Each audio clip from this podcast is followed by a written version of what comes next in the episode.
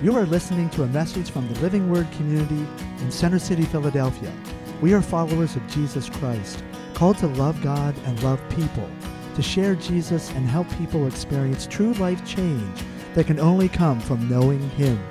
We hope that you enjoy this message today.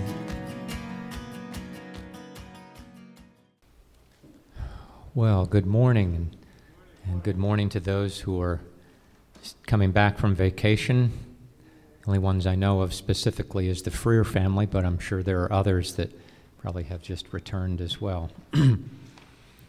Vacations are great to get away. Oftentimes we come back tired from all the fun we've had, but. um, and also, I, I appreciate what Ted has done this morning. I'm sure being led by the Spirit. Um, if you're a little tired this morning and my monotone starts to put you to sleep, just quick turn your head over and look at Ted's uh, amazing shirt this morning, and it will wake you up. Okay, so Ted, Ted knew who was preaching this morning, and you know he, he wanted to help you by wearing an invigorating shirt this morning. Thank you, Ted. Okay, let's uh, lift up our teaching time to the Lord. Father, we thank you so much for your word that you have delivered to us and put in our hands. Thank you that we live in a country that we can carry a Bible anytime, anywhere, uh, unlike many closed countries in, in this world where people would go straight to jail or even lose their life for carrying a Bible. So we, we thank you for that this morning. We ask that your Holy Spirit will illuminate your word to us. And Father, I ask that you would impress on my heart and mind to say just what you would want said this morning. So we thank you for what you are going to show us. Please draw our hearts even closer to you. In Jesus' name we pray. Amen. Well, I have the amazing task this morning and undaunting task uh, of, as you know, as a congregation, just a few days ago, we started reading the book of Isaiah. And as we know, Isaiah has 66 chapters, so that's you know roughly a couple of months worth that we're going to be anchored and focusing on uh, God's word to and through Isaiah to us. So obviously, there's a lot that could be said about the book of Isaiah. Um, so I will tr- try to do my best to narrow that down this morning and just give us a few things to think about as we're reading for the next two months, and also give us a little background on Isaiah and the book of Isaiah. So, first of all, what does Isaiah mean? The word Isaiah? That's right. Uh, the Lord saves. And the term salvation um, is used almost three times more in the book of Isaiah uh, than in all the other prophets combined. Okay, so he really focuses on our salvation. Um, so when Jesus exhorted his disciples, you know, said, Lift up your eyes on high, your salvation draws near. He is coming in the clouds with power and with great glory. That we have a lot to look forward to. And Isaiah, uh, that's certainly a, a, theme through the book of Isaiah as well, to look to the, the um, coming salvation of the Lord. And uh, Isaiah lived, he, he told us specifically which kings he lived under. It's nice that he gave us more background than what some of the other Bible writers give us. Um, we know from around the time of the death of uh, Uzziah, or maybe a little bit before that. Uh, and then, as we know, Uzziah in general was a good king, um, had his flaws accentuated at the end of his life, but generally he, he exalted God uh, and did many good things for Israel. And then Jotham, his son, was a good king. And then Ahaz, uh, did not lift up the Lord. And then, as we know, amazingly, his son Hezekiah turned everything around and did exalt God and promoted the worship of God tremendously during his reign. And then, as we know, amazingly, uh, his son Manasseh was the worst of the wicked kings coming from Hezekiah. Like, how could this happen? Um, and we'll refer more to that uh, in a little bit. And as far as just taking a step back and looking at the uh, sort of global context at that time, um, Assyria were uh, kind of the bad guys that were, excuse me, growing and gaining more and more power and conquering nations at that time. so God makes specific reference of how he wanted Israel to get through that time with this emerging Assyria. And as we know, um, during Isaiah's time, um, Assyria did come in and conquer uh, the other roughly 10 tribes of Israel. In 722, again, um, Assyria conquered them, and as, as, we know, they were the hammer in God's hand, hammer of judgment against wicked Israel that didn't even have one good king. At least Judah had a number of good kings mixed in with, um, should we say, adulterous kings that didn't worship the Lord. Um, but Israel had none. So God brought his judgment against them sooner. Okay, now, uh, as most of us are aware, Isaiah kind of is broken into two parts, two main parts uh, chapters 1 through 39, and chapters then 40 through 66. And interestingly, this, as we know, this didn't occur when the Bible was actually scrolled, but uh, when verses and chapters and all were put in later to help us, um, helped us a, a lot, um, and being able to keep track of all different parts of the Bible and everything. Um, the the first one through thirty nine, uh, there are thirty nine books in the our Old Testament, and then uh, 40 through 66, then that's the number of books in the New Testament. So it's just interesting how, uh, and we hope that those that put the number, the verse numbers and chapters and all in the Bible were, uh, were being anointed of God when they did it, although it's not, in quote, necessarily the inspired scripture. Um, it is interesting how it just happened to fall that way. Uh, so, for just a little bit, we'll talk about Isaiah's life, we'll, and we'll kind of mix in there some interesting uh, tidbits and things to think about regarding the book of Isaiah.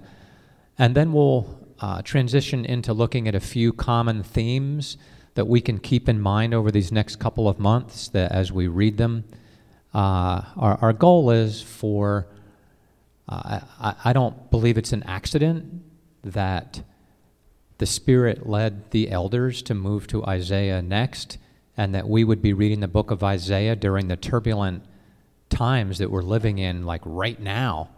Um, you know, we, we wouldn't have known that before, uh, but this, this book offers us a lot uh, with the things that we see going on in the world now between Afghanistan, increasing uh, COVID, uh, increasing murders in our city, and other things.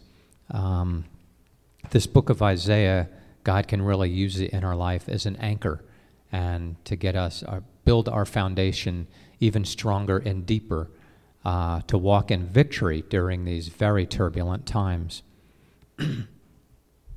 so, Isaiah himself, uh, oh, and, and, then after we talk about that, then we'll end up talking about the call of Isaiah and the famous passage in Isaiah chapter 6 where he saw the Lord.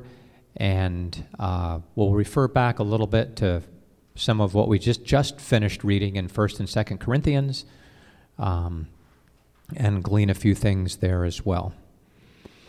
Okay, so Isaiah uh, apparently was um, very well educated and in the upper class and he had access to all of the kings um, during each time period that he was serving, and he was prophesying to all of Judah, but sometimes prophesying specifically to kings as well.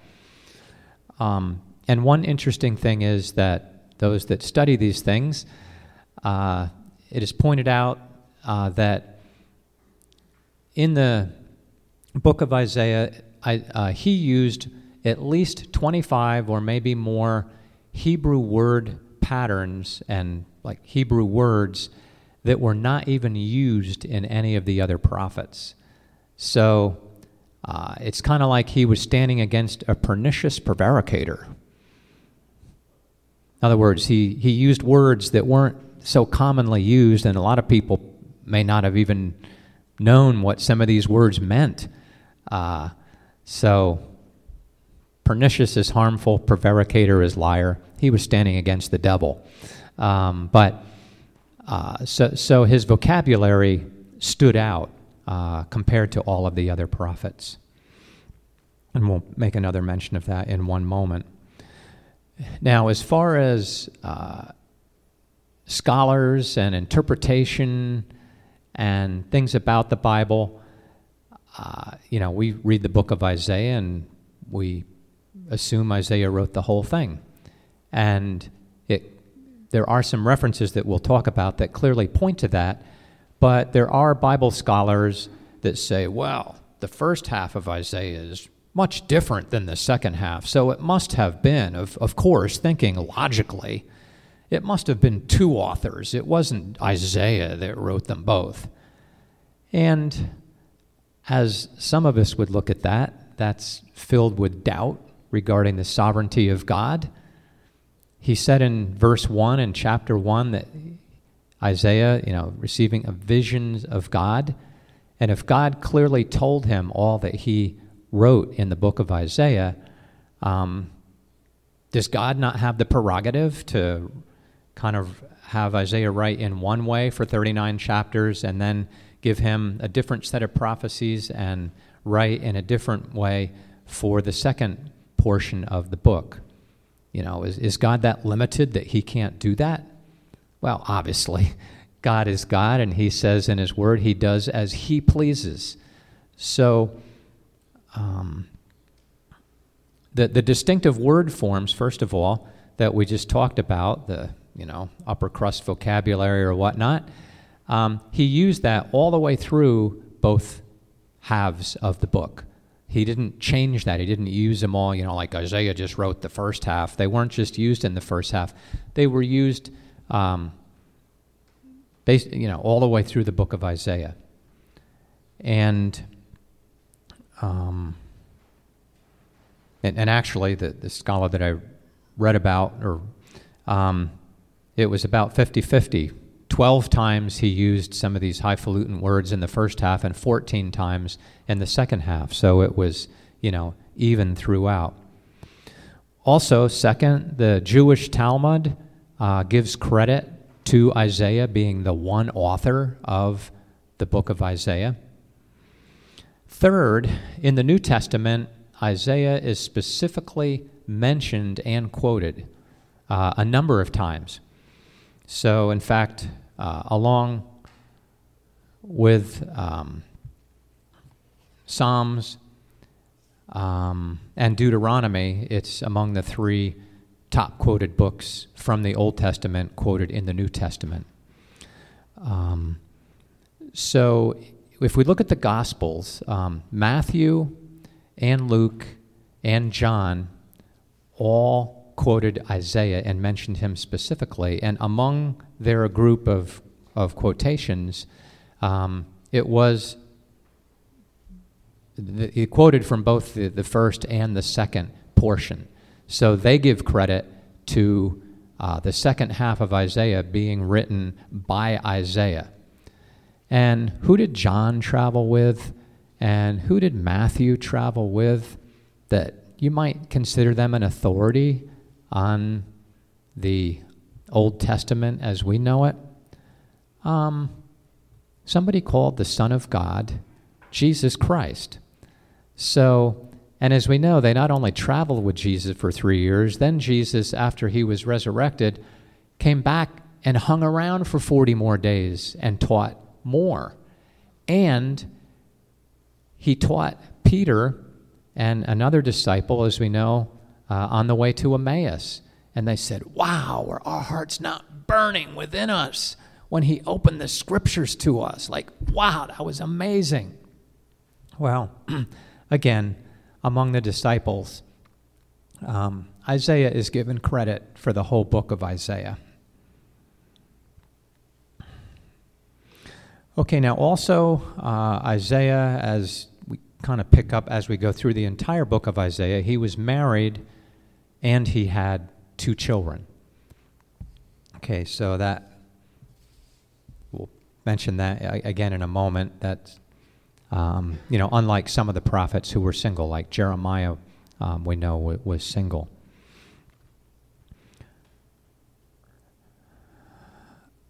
Okay, now, um, and also, like Moses and Jeremiah and Ezekiel, we said, uh, we'll look at the specific calling. It gives some details on the specific calling of Isaiah uh, for his ministry. And of course, all of them, their ministry was deliver my word to a disobedient people. So all of them were prophesying against tremendous opposition, and their lives were always at stake. Um, because when people don't want to hear the true word of God, that generates very negative emotions, as we know. So these were all tremendous men of faith. Okay, now, um, have a question for you. Hebrews 11 the, the hall of fame uh, when it comes to men and women of faith since God created the earth. Um, is Isaiah mentioned? You know, we go through, it starts with Abel, and it goes to Noah, and, and lists numerous great men and women of God from our Old Testament. Um, is Isaiah referred to there? Okay, we'll just do a quick. Okay, so no, he, he's, he's not referred to there. Any hands? Okay, a few hands. Yes, he's referred to in, in, in Hebrews 11. Raise your hand high if you're committing to that. Okay, so we have three brave people that say yes. Four. Okay, well, if you look through the names, um, Sorry, folks, I don't see Isaiah listed there. Uh, but if you can flip with me just briefly to Hebrews chapter 11. And as we know, uh, Abel, Noah, talks a lot about Abraham, a little bit, bit about Sarah, mentions Abraham and, I mean, uh, Isaac and Jacob, goes into great depth into uh, Moses, mentions Jericho, obviously tied in uh, with Joshua. Uh, even mentions Rahab the harlot, okay, great woman of faith, who again uh, became in the lineage of the coming of the Lord Jesus, um, rewarded for her faith. Okay, so let's start with verse 32. Um, so, after going through those great men and women of God, and what more shall I say? the writer of Hebrews says. For time will fail me if I tell of Gideon, Barak, Samson, Jephthah, of David and Samuel and the prophets. Now, just a quick aside. How many of them, here they are mentioned in the hall of fame of faith, how many of them were perfect? Any of them? No, they all had flaws. So if you feel, if you get up someday and you say, man, how could God ever use me? Look at my life. Look at the sins in my life that I'm battling. God, there's no way you could use me. That's just a lie from the devil. They had flaws too, and their names are specifically listed in the Hall of Fame of Faith. So when we get to heaven, some of you might be surprised. Uh, of how high on the hill your mansion is, um, we easily can put ourselves down. Um, but remember, God is an encouraging God, and as long as we're repentant and trying to overcome sins and we're trying our best to, to walk before Him and, uh, and walk righteously before Him, He will use us in great and mighty ways that will surprise even us. So none of them were perfect, but all of them were still used greatly by God. And, and referring to them, it says, Who by faith conquered kingdoms, performed acts of righteousness obtained promises, shut the mouths of lions, quenched the power of fire, escaped the edge of the sword, from weakness were made strong, became mighty in war, put foreign armies to flight. Women received back their dead by resurrection. And, okay, so these were just great triumphs. Wow, what an exciting time to live in to see all those mighty things done uh, d- during your own life then the tone changes a little bit. Um, others were tortured, not accepting their release, so that they might obtain a better resurrection. And others experienced mockings and scourgings. Yes, also chains and imprisonment. They were stoned. They were sawn in two. They were tempted they were put to death with the sword. They went about in sheepskins and goatskins, being destitute, afflicted, ill treated, men of whom the world was not worthy, wandering in deserts and mountains and caves and holes in the ground. And all these, having gained approval through their faith, did not receive what was promised. But God had provided something better for us, so that apart from us, they would not be made perfect. So, Isaiah is actually listed in that list. Um, Jewish tradition um, basically reported that uh, he was sawn in two under the reign of Manasseh. So Manasseh was so wicked he had the amazing, esteemed, honored prophet of God, Isaiah the prophet, sawn in two, showing the obviously the depth of the wickedness of Manasseh, but also just the tremendous courage uh, of Isaiah the prophet. So when we read Isaiah, we are reading the words of just an amazing highly esteemed by God, prophet of the living God. And we know he's obviously not the only one to go through that, but he was one of them. And uh, okay, now as we're reading the, the words of this esteemed prophet, um, just a few points about the book of Isaiah compared to other books. Um, it has the most messianic prophecies. So we're all familiar with uh, Psalm 53. Uh, I mean, not Psalm, Isaiah chapter 53, uh, Christ on the cross and resurrection and everything and taking our sin. Um, and that gives the clearest declaration of the gospel of any of the other prophets. Uh, so those who are savvy can use that in evangelism when speaking to, to someone of, of Jewish faith uh, or Jewish culture um, who, who might tune into that. Also, along with having the most messianic prophecies, the book of Isaiah also mentions the Holy Spirit the most number of times. Okay, so isn't that interesting? The Son is exalted and the Holy Spirit is exalted. So, as we know, the Father, God, the Father, the Son, and the Holy Spirit um, all sort of tied together in the book of Isaiah. Um, and then he refers back to events in Israel's history uh, a number of times throughout. So uh, he mentions or discusses the Exodus uh, four times, uh, talked about destruction of Sodom and Gomorrah, talked about Gideon's victory three different times.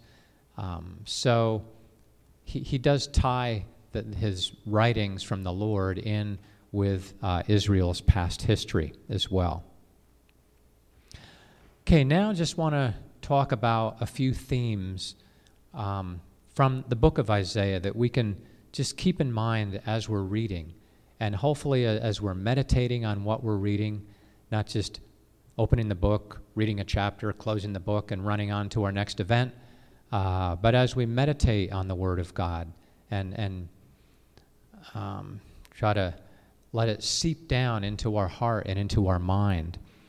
Um, one of the themes that we've already read about and clearly spelled out in chapter 2 um, you can, uh, if you can turn with me just for a moment to chapter Isaiah chapter two, it's the theme of the pride and arrogance of man on one hand, and humility on the other hand.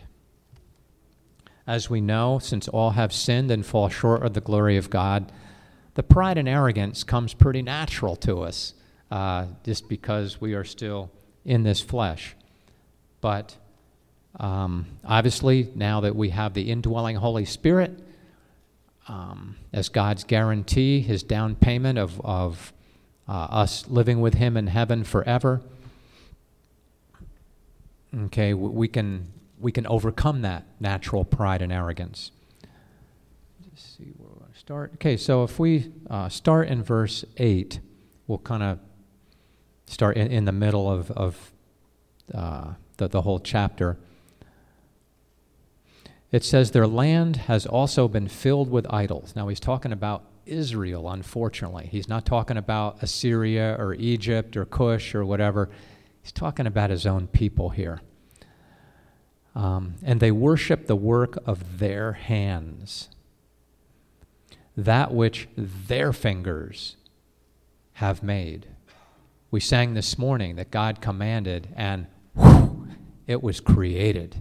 He spoke this earth. He spoke his universe into existence.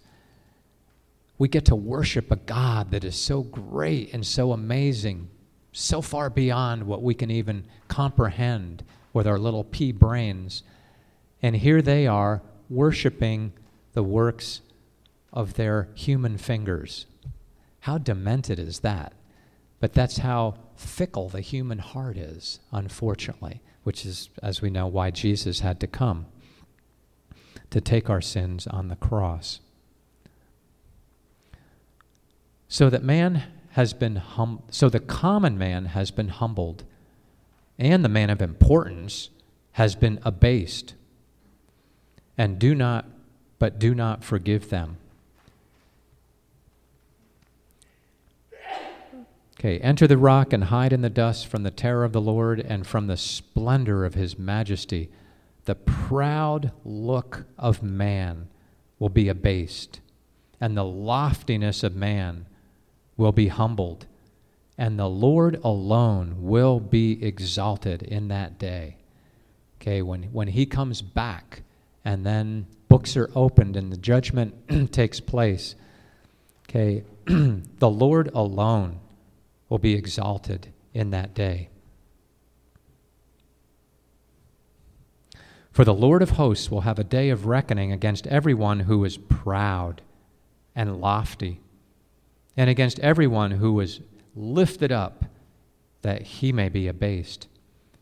And it will be against all the cedars of Lebanon that are lofty and lined up. And it goes through a whole list there uh, of those standing against the Lord.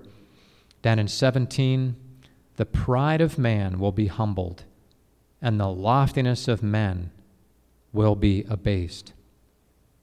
And then lastly, jumping over to, to verse 22, he gives an exhort, God gives an exhortation stop regarding man, whose breath of life is in his nostrils. For why should he be esteemed? Now, obviously, God esteems his creation of mankind very much because he sent his own son to come and die on a cross for us. And we know that we are fearfully and wonderfully made in our mother's womb by God. So he's not saying that he doesn't love us or doesn't esteem mankind, even though we're his little ants uh, that the infinite God of the universe created. Uh, but we were created to praise and worship him. So he's saying we put God first. Um, but don't worship and don't too highly esteem mankind. We have to honor and worship the Lord.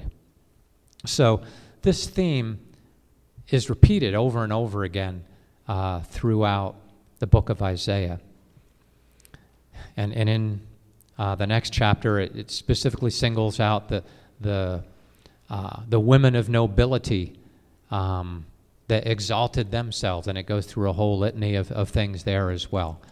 So again, stop regarding man whose breath of life is in his nostrils. The Lord alone will be exalted. Now, versus humility. Well, that's an easy one. You can just jot down um, in your notes Isaiah chapter 66, verses 1 and 2. 66, 1 and 2.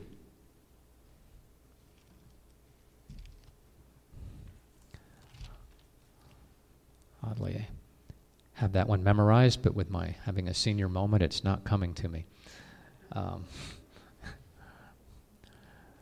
so it happens when you're 67. Okay, thus says the Lord Heaven is my throne, and the earth is, is my footstool. Where then is a place that you could build for me? And where is a place that I may rest? For my hand made all these things Thus, all these things came into being, declares the Lord. But to this one I will look, to him who is humble and contrite of spirit, and who trembles at my word. So, those are the two sides of the balance pride and arrogance, loftiness of man, versus having a humble spirit before the God who created us and the God who loves us enough to send his own son to die for us. So uh, that verse raises kind of a, a, an, an exhortation. It says, Who trembles at my word. So if you think about if we think about our own lives individually, would we characterize ourselves as one that has to hear things a number of times before we would move to do it? Does God have to beat us over the head? You know, first he's whispering and then he's, ta- he's talking a little louder, a little louder. Then he has to give us a little whack. And finally, we come around and say, Oh, okay, God, I'll do it. Um, now, occasionally that, that may happen. We look at, um, you know, think about Nineveh and think about the prophet Jonah. God had to whack him pretty hard to get his attention to go preach to Nineveh. Um, but, and God was willing to work with him. Okay, but just as a lifestyle, is that the way we generally are? Does God have to, if he starts with the whisper and has to go louder and louder and louder to get our attention? He wants us to tremble at his word. Okay, another theme that we will see throughout the book of Isaiah that uh, is important for these times that we live in is have faith, having our total, total, total trust in the Lord and not in anything else, not in anything of this earth. Now, as I mentioned, Assyria was the growing superpower eh, during the time that Isaiah was prophesying. And this, the way God spoke to Israel shows us a couple things. One, it shows us how much He loves His people, even though they were disobedient, even though they were stiff necked and rebellious and hard headed. He loved them so much that He would try to get through to Him any even wild and wacky way that He could communicate to them in a way that hopefully that would penetrate and really get their attention. Now, God could have zapped a neon sign because I'm not sure, but in the reading that I've done, I, I haven't heard of neon signs being in Israel at that time.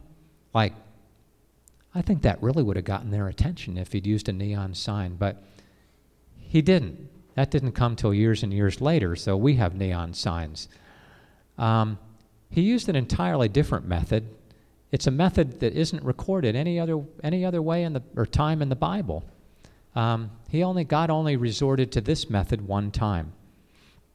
So basically, Israel was relying on Egypt and Cush to stand against Assyria. And again, Assyria had just taken over the other 10 tribes.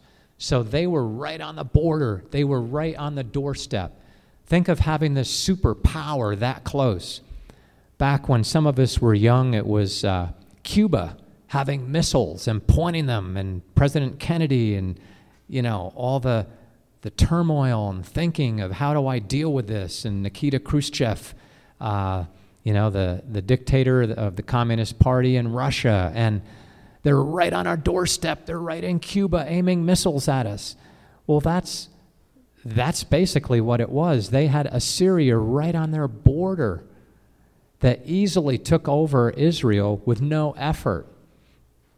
What are we going to do? Well, let's trust in Egypt. Let's trust in Cush. And so God speaks through Isaiah don't you dare rely on the arm of flesh. Essentially, God is saying, What do you think I am? Chopped liver? So, if you can turn with me for a moment to Isaiah chapter 20. Some of you are already familiar with it, but uh, we haven't gotten that far yet. And some of us might have kind of forgotten this part of Scripture. So, starting in 20, verse 1 In the year that the commander came to Ash- Ashdod, when Sargon, the king of, Ars- of Assyria, sent him, and he fought against Ashdod and captured it. Okay, so again, right, uh, you know, right near uh, the nation of Judah.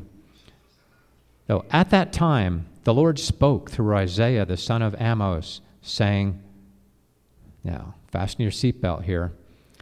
Go and loosen the sackcloth from your hips, and take your shoes off your feet. And he did so, going naked and barefoot. And the Lord said, Even as my servant Isaiah has gone naked and barefoot three years as a sign and token against Egypt and Cush, so the king of Assyria will lead away the captives of Egypt and the exiles of Cush, young and old, naked and barefoot, with buttocks uncovered, to the shame of Egypt. So God was telling Judah these two nations that you're relying on are going to be totally conquered and overcome. They are going to become slaves. They are going to get carted off to Assyria. And you're putting your trust in them? God is rebuking Judah, trying to get their attention to say, I'm God alone is the only one that we can trust in. So, Talk about obedience, unswerving obedience, total obedience. Wow. Isaiah was just amazing, wasn't he? Do you think he was ever ridiculed during those three years? Do you think he ever had like kids throwing stones at him and who knows whatever else during those three years? He was married and he had two kids. Oh no, what's dad up to this time? Oh Lord. You imagine those kids having to go to Hebrew school and mom had to go to the market to buy groceries and Lord, really? Give me strength, Lord. But that's those are the that's the extent to which God would try to lovingly communicate to his people in a way that they would remember it. so that they would not put their trust in the arm of flesh, but only in the Lord. So that's one theme trust only in God. Now, God repeats that in some more customary ways throughout the book of Isaiah. Um, it says, Do not fear. 14 times throughout the book of Isaiah. It says, Do not fear, do not fear, do not fear. Okay, in other words, put your total trust in me. Now, incidentally, the fear of the Lord, that is used seven times throughout the book of Isaiah.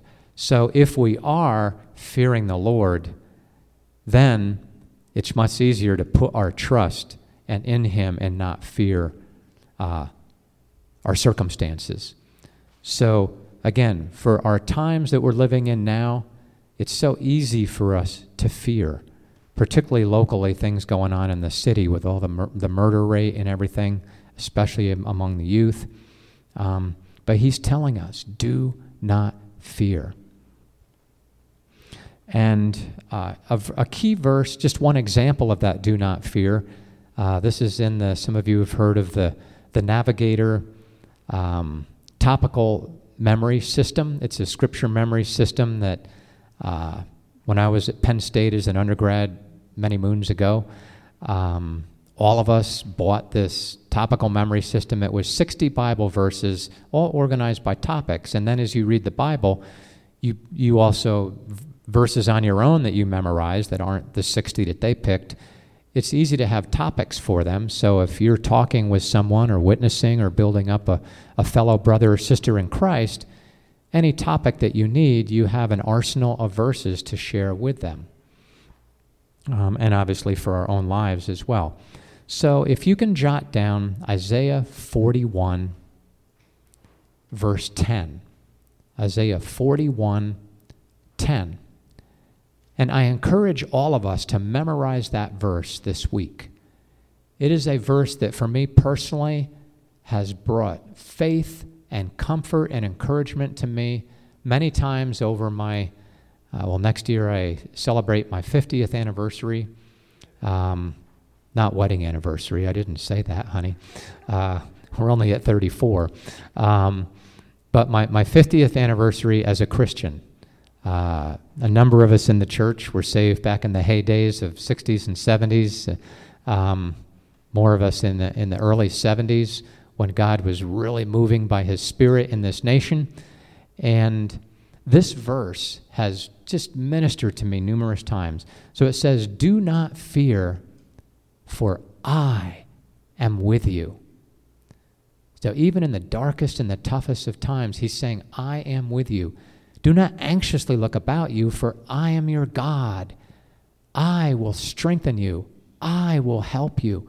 I will uphold you with my victorious right hand, or some translations say, with my righteous right hand. So that's just one example of God exhorting us. Do not fear, for I am with you. What a tremendous promise of God. And then God gives us another example in the book of Isaiah. Um, we're not going to turn to it now, but we'll get there in a month or so. But uh, chapters 36 and 37, God gives another clear example of putting our whole trust in Him. When Sennacherib, the king of Assyria at that time, uh, he didn't stay in the nation of Israel. He crossed the border and came right into Judah and marched right up to Jerusalem with its gates locked tight and built siege works around it so that they would be able to scale up and enter and conquer Jerusalem. And so um, Hezekiah was the king at that time, and as we know, he was a good king with faith in the Lord. And uh, he and Isaiah worked together, that God would, God would speak through Isaiah to Hezekiah, as we know, to encourage his faith. And the outcome of that, as most of us know, okay, how many Assyrian soldiers got killed by the angel of the Lord in an instant? Anybody remember? 185,000 soldiers God took out in an instant.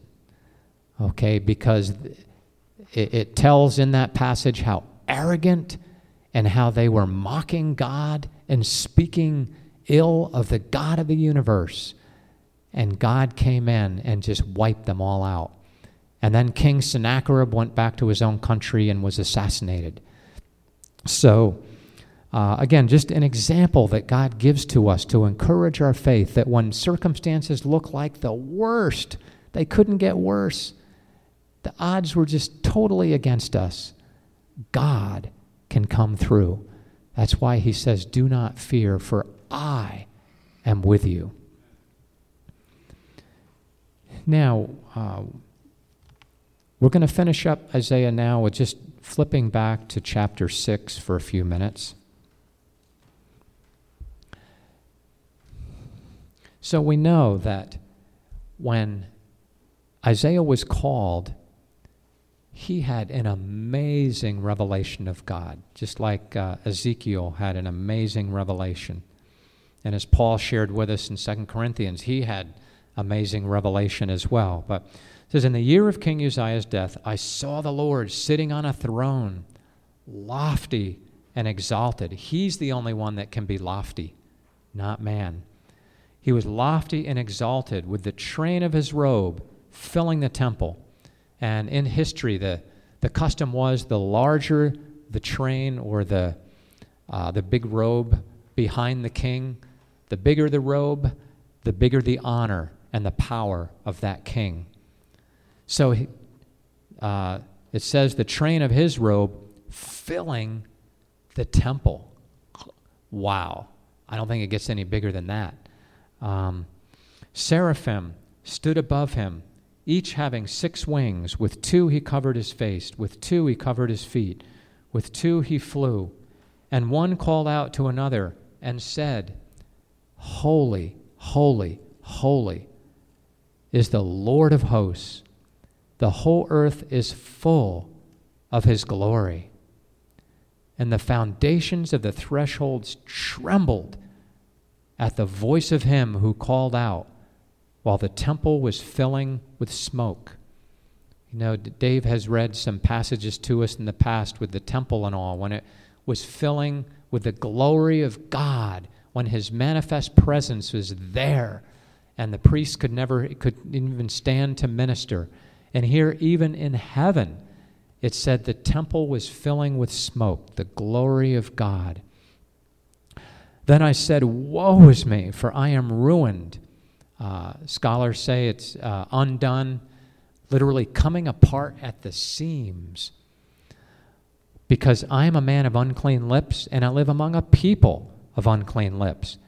And my eyes have seen the King, the Lord of hosts. Then one of the seraphim flew to me with a burning coal in his hand, and he had that he had taken from the altar with tongs. Even the seraphim couldn't touch it. He touched my mouth with it and said, Behold, this has touched your lips, and your iniquity is taken away, and your sin is forgiven. Even the great Isaiah was sinful and had to have his sin forgiven.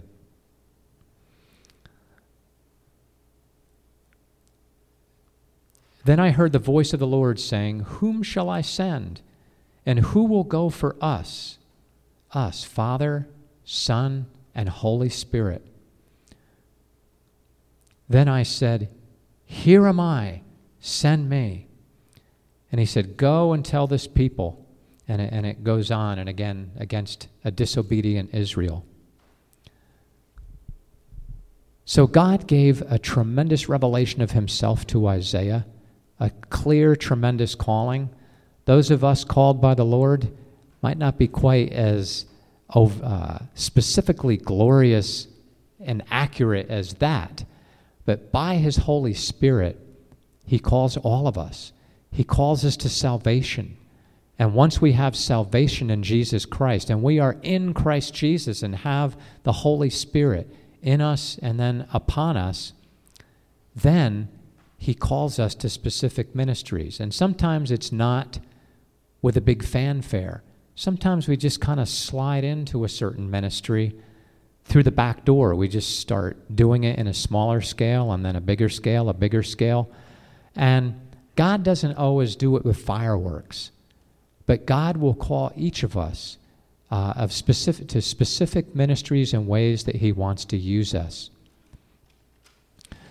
And Gretchen's prophecy about just deepening our relationship with Him. As we read Isaiah, say, Lord, bring me to a deeper relationship with you as my faith gets uh, fed and grown greater and greater, as my foundation is, is stronger and more stable.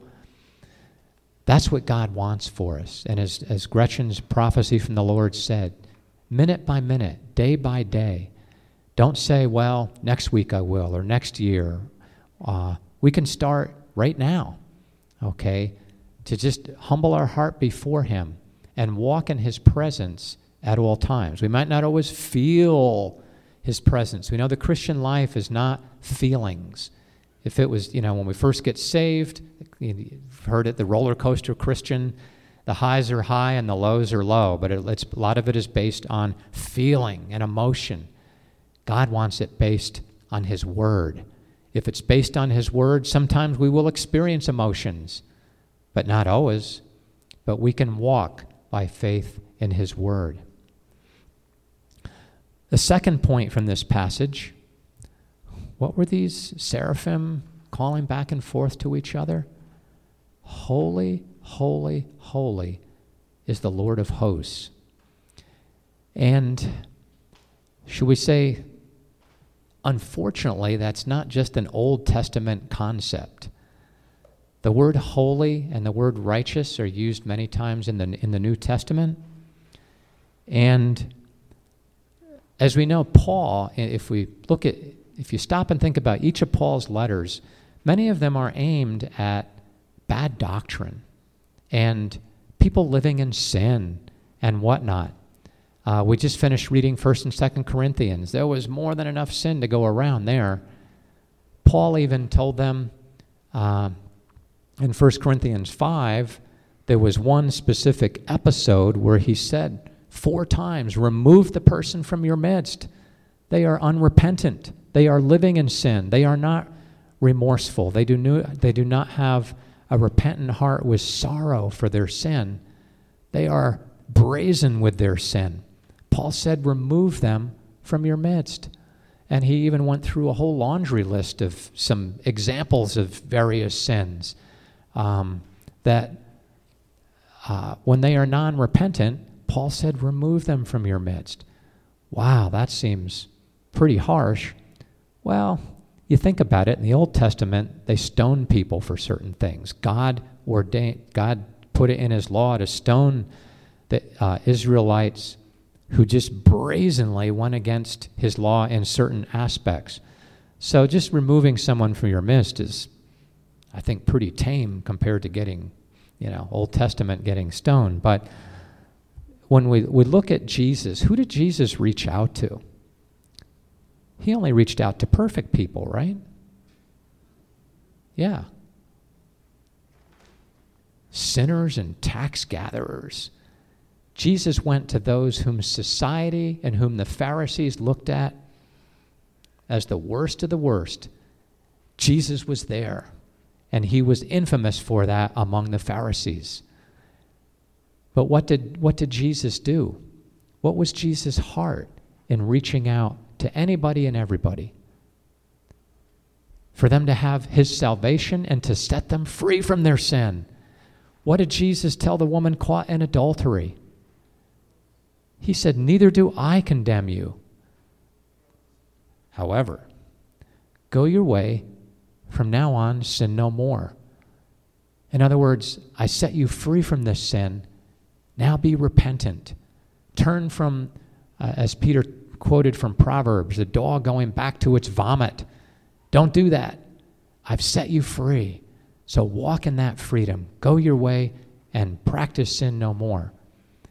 Now, when we are when we have a repentant heart, that doesn't mean thoughts are going to aren't going to come into our mind. It doesn't mean we're still going to have temptation. Temptation is not sin. It's when we yield to it and dive into it. So when a Christian has a mindset where they're just going to just keep practicing this sin, no, no remorse, no plan to turn from it.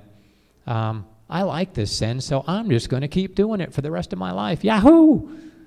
No, that is that is an affront to God. He said to her, "I don't condemn you, but go your way and sin no more." In other words, practice this sin no more. Have a repentant heart. Remember, think of what David did. David, a murderer, an adulterer, but he repented, and that moved the heart of God. David was not instantly struck by a bolt of lightning. David was not just thrust aside as the king of Israel anymore. His repentant heart moved the heart of God. Even Manasseh himself, who had Isaiah sawn in two late in his life, in Chronicles it reports, he repented and was made king again. Manasseh, God, how could you do this? How could you put Manasseh back as king again? He did because Manasseh repented. When, when we as believers of the Lord Jesus Christ have a repentant heart before God, it doesn't mean we're instantly perfect. We wish it did. That'd be great, wouldn't it? But it's in the, the, the, um, the, the fiber of our heart that we would tremble, that would be humble and contrite of spirit and tremble at his word. So as we read Isaiah these couple of months, let that challenge us over and over again. God, am I humble and contrite of spirit before you? Do I, you know, I'm not perfect, God, but do I have a repentant heart? Um, am I allowing you to work in me? Are you, am I allowing you to, to change me as slow as it may be? And God, I am not going to keep going back and back and back to that sin, just loving it with plans to just keep doing it. No. Lord, I'm going to allow you um, to work in my life and set me free from that. And in the church, as we know in this country, sin in many ways is creeping in to the church of Jesus Christ. But the seraph said, Holy, holy, Holy is the Lord God Almighty. God's standard doesn't change. Man's standard keeps changing. You know, the term moral relativism, that keeps changing, but God's standard doesn't change. So, what does that mean for us? We have to stay true to His Word. We have to be rooted in His Word. We have to know His Word and obey His Word. So, as we read Isaiah, Let's just soak that in over and over again before the Lord. Father, we thank you for all the different books of the Bible you've given to us. We ask that you will speak to each of us in a special way from the book of Isaiah. Lord, may your Holy Spirit take your truth and just etch it deeper and deeper into our hearts. And Lord, help us to have to be humble and contrite of spirit and to tremble at your word. In Jesus' name we pray. Amen.